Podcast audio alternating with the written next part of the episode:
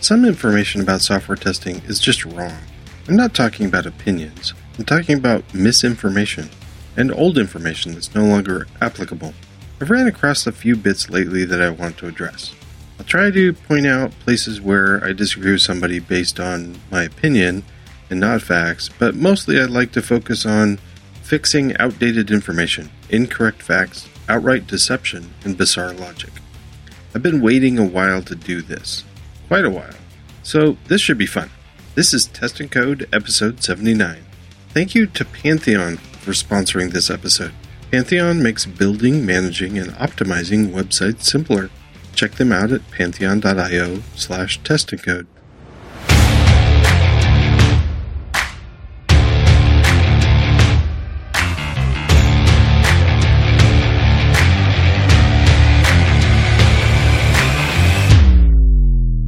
Welcome to Test and Code, a podcast about software development, software testing, and Python.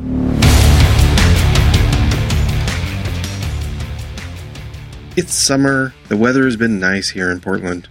I've got a lot done that's been on my to do list around the house.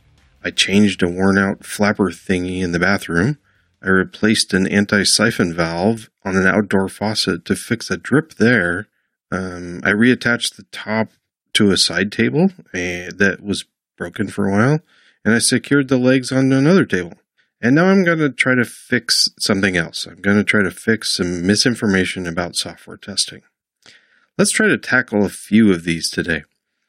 All of the following are wrong. First, integrated tests can't work. I can prove it with some wacky math. Two, tests have been have to be blazing fast or they won't get run. Three, TDD is about design, not about testing. All of those are wrong. Seems obvious to me, but I keep running into these ideas and it bugs me.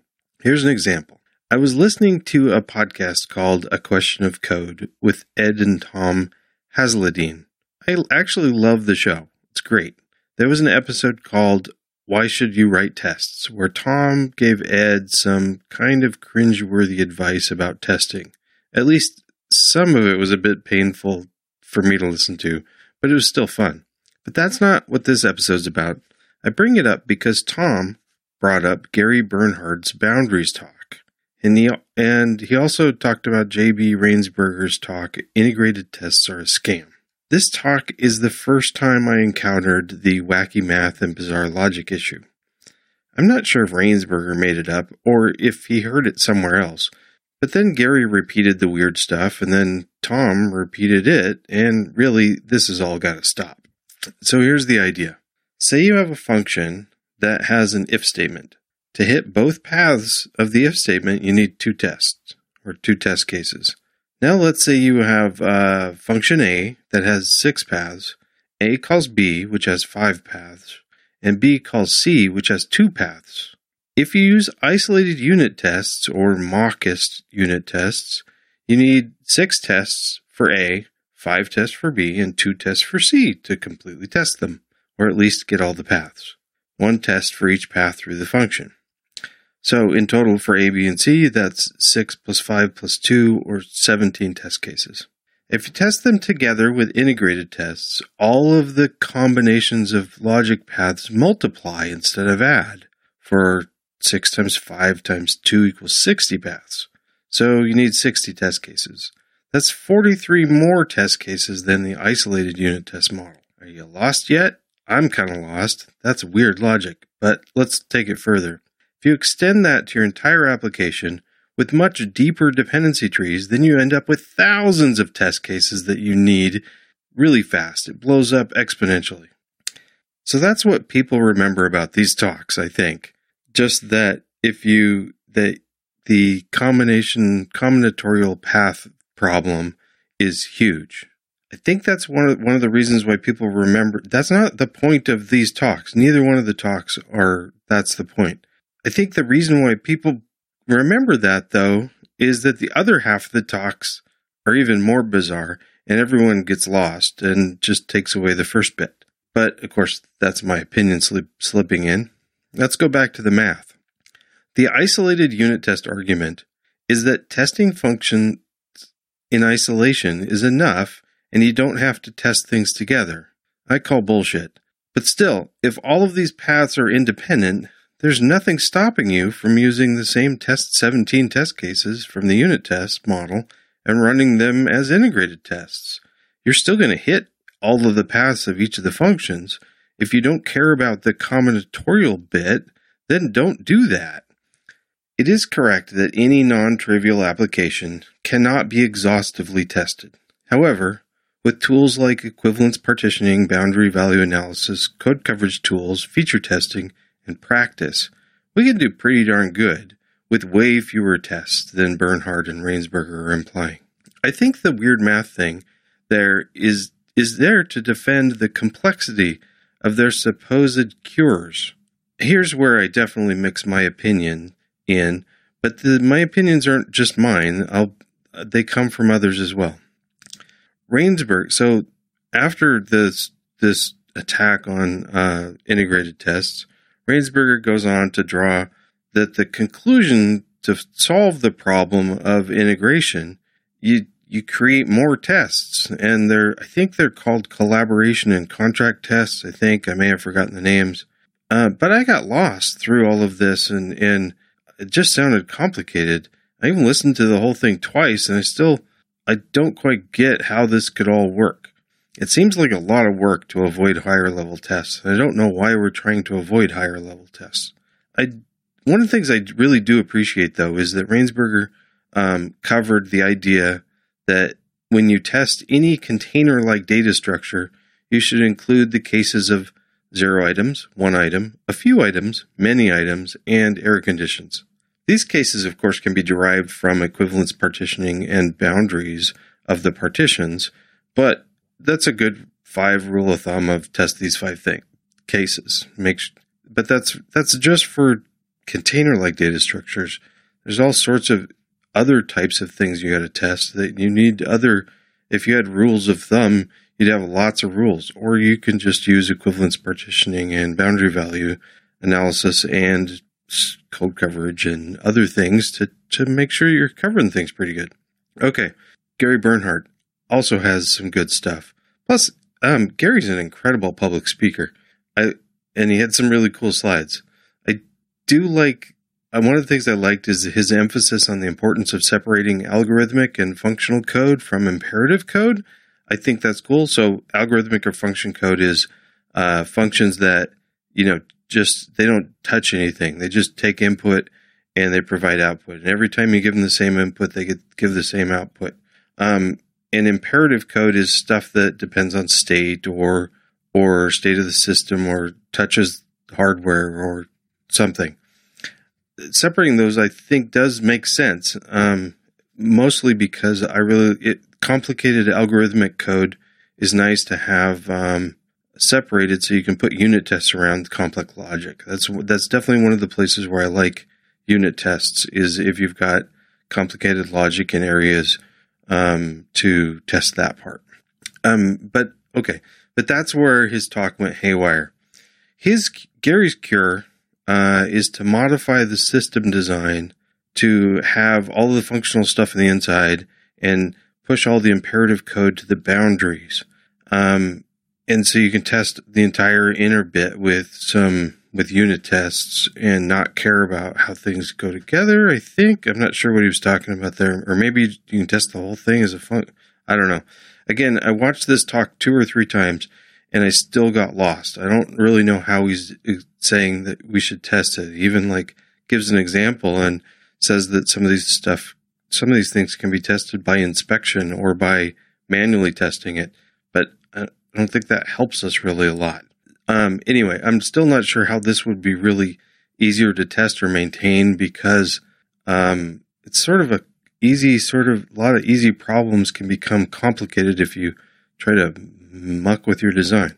Okay, so um, that's my opinions, but I'm not alone in thinking that you should not add massive complexity to your tests with lots of mocks or doubles, nor you should complicate your system design just for the sake of unit testing. To defend myself, First up, we have Martin Fowler. He's one of the creators of the Manifesto for Agile Software Development, often incorrectly referred to as the Agile Manifesto.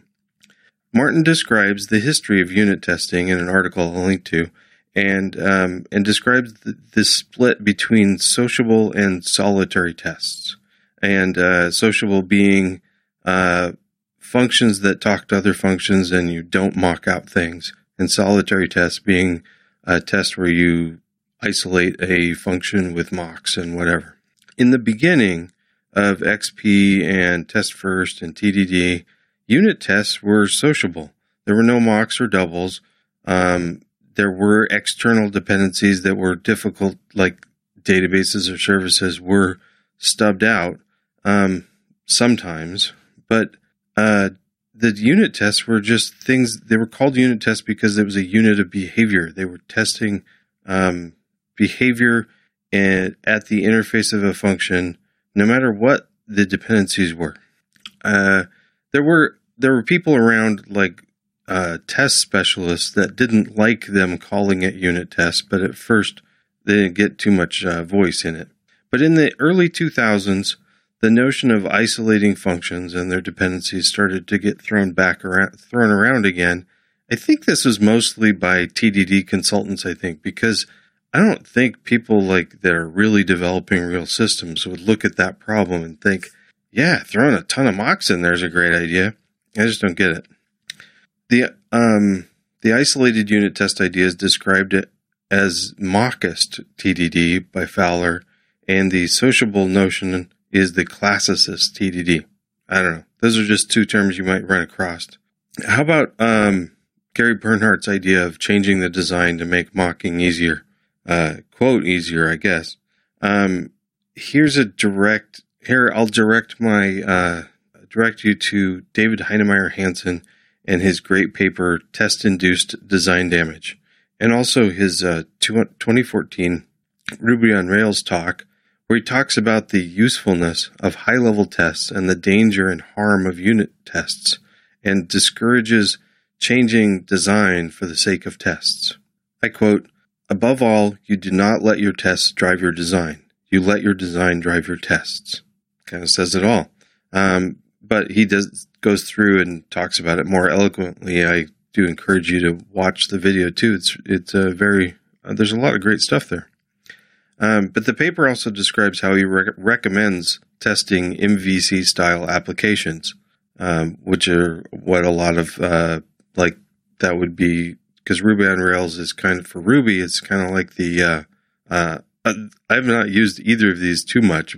I haven't used Ruby on Rails at all but I've heard it said that Ruby on Rails is similar to Django in the Python world. But yeah, take that for what it's worth. Anyway, let's call that one done and move on to other things. Before we get to the next two items of misinformation, let's uh, thank Pantheon for sponsoring this episode. Pantheon makes building, managing, and optimizing websites simpler. As the leading web ops platform, Pantheon features the fastest hosting on the planet, automated workflows with dev, test, and live environments, plus professional development tools and easy integrations with GitHub, CircleCI, Jira, and many more. And many more. Stop putting out fires and start building sites and experiences that deliver results by using Pantheon. Rated as one of G2 Crowd's top 10 software products of 2019. Get started for free at pantheon.io slash test and code.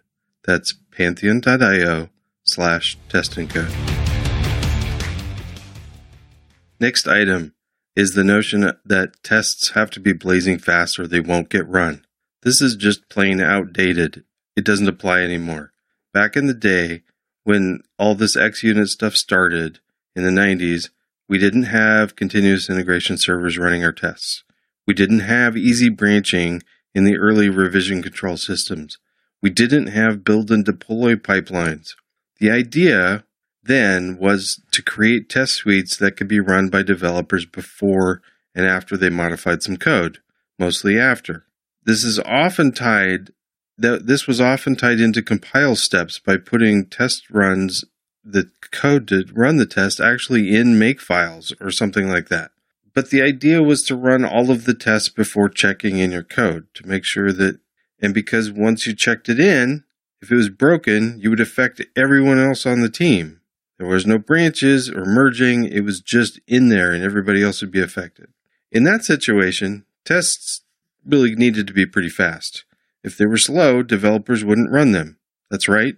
Running tests was optional. Developers could choose to not run the tests. We don't live there anymore.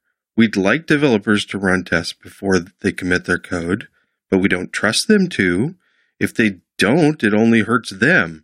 We can set up continuous integration to not allow their branch to be merged until after all the tests pass and the code coverage numbers haven't dropped. And we can set up multiple stages of testing. Of course, we still want tests to be fast. Slow is pointless. But how fast? Martin Fowler and David Heinemeier Hansson both describe tests you run during code as a subset of the whole suite. And this subset should be focused and fast, and doesn't have to be super, super thorough, but still a few seconds is probably fine. Maybe even 30 seconds. I don't know. This is while you're developing. Maybe even a minute.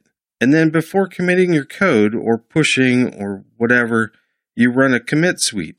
This can be longer, Martin and Kent Beck both talk about shooting for 10 minutes for the pre commit tests. That might be too painful for your team. It might be fine. For my team, I'd like to have about three or four minutes. This is plenty of time for somebody to kick off the test, go walk around, get some coffee, come back, and it's just a little break and their tests are done. I don't know what your team's like, but I don't think it has to be super fast. I think a 10 minute mark sounds fine. And then after, but even if you don't have that, after you commit your code, maybe you could just wait, put it up on the, the, uh, in the CI server.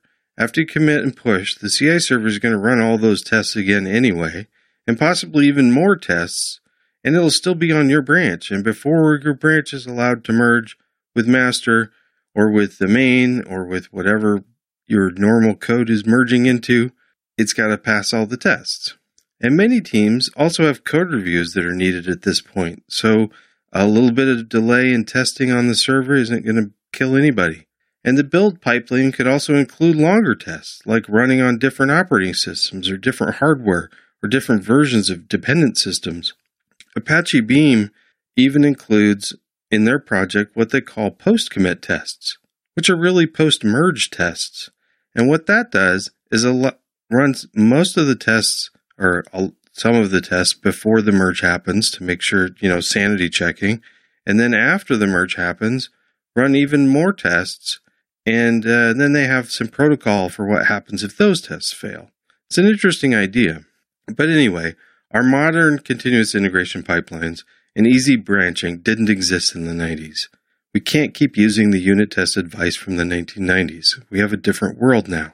On a related subnote of misinformation is that this there's advice out there that says unit tests shouldn't touch the hard disk or the database because it's too slow. That's just not true anymore. Uh, I'll link to David Heinemeier Hansson's article called Slow Database Test Fallacy. Our systems now have SSDs, speedy CPUs, tons of RAM, and our databases are way faster. And databases are even set up to be designed to allow testing easier. You can run test databases uh, with caching, even, and even in memory to, that they don't even write to disk. All of Basecamp, for example, is tested in a few minutes with no mocking of the database at all. I'll end this section with a reminder that jumping through hoops to make your tests faster also make your tests harder to read and maintain and is a form of premature opti- optimization. In the words of Donald Knuth, premature optimization is the root of all evil. Actually, let's quote more. It's a good quote. Programmers waste enormous amounts of time thinking or worrying about the speed of non critical parts of their programs and these attempts at efficiency actually have a strong negative impact when debugging and maintaining are considered, and your tests have to be maintained and debugged also. We should forget about small efficiencies, say about 90, 97% of the time. Premature optimization is the root of all evil, yet we should not pass up our opportunities in that critical 3%. So, use profiling, figure out which tests are the top the top slow tests of your suite and you maybe speed those up. But uh, yeah, speeding up all of them just by mocking out the database or something is silly. It's just going to make your tests harder to, to deal with. Ah, my voice is starting to go out, so I'm glad there's only one more. And uh, this one's pretty short. This last one is TDD is about design, not about testing. Yeah, whatever. Of course, this seems this is totally opinion, right? This seems like opinion and not I could there's no way I could argue fact versus fiction on that. But let's go to the source. Test driven development is known as test driven development or TDD now because of Kent Beck. And Kent has the can I can you sleep at night test. What is that? So Kent Beck emphasized at the end of the day as developers and programmers, it's our job to make sure we sleep at night knowing we didn't break anything. This is one of the main purposes of an automated test suite. Regardless of whether it has been written in a test first way or after the code, the objective of the test is to make sure things are working and that the new code doesn't cause any problems with the existing code. If Kent Beck was thinking that TDD is about the test checking that your code works, I feel pretty good about agreeing with him. I'm also going to link to an article I wrote called My Reaction to Is TDD Dead that links to some great discussions as well as lays out my ideas of test driven development. That seems like a good place to stop.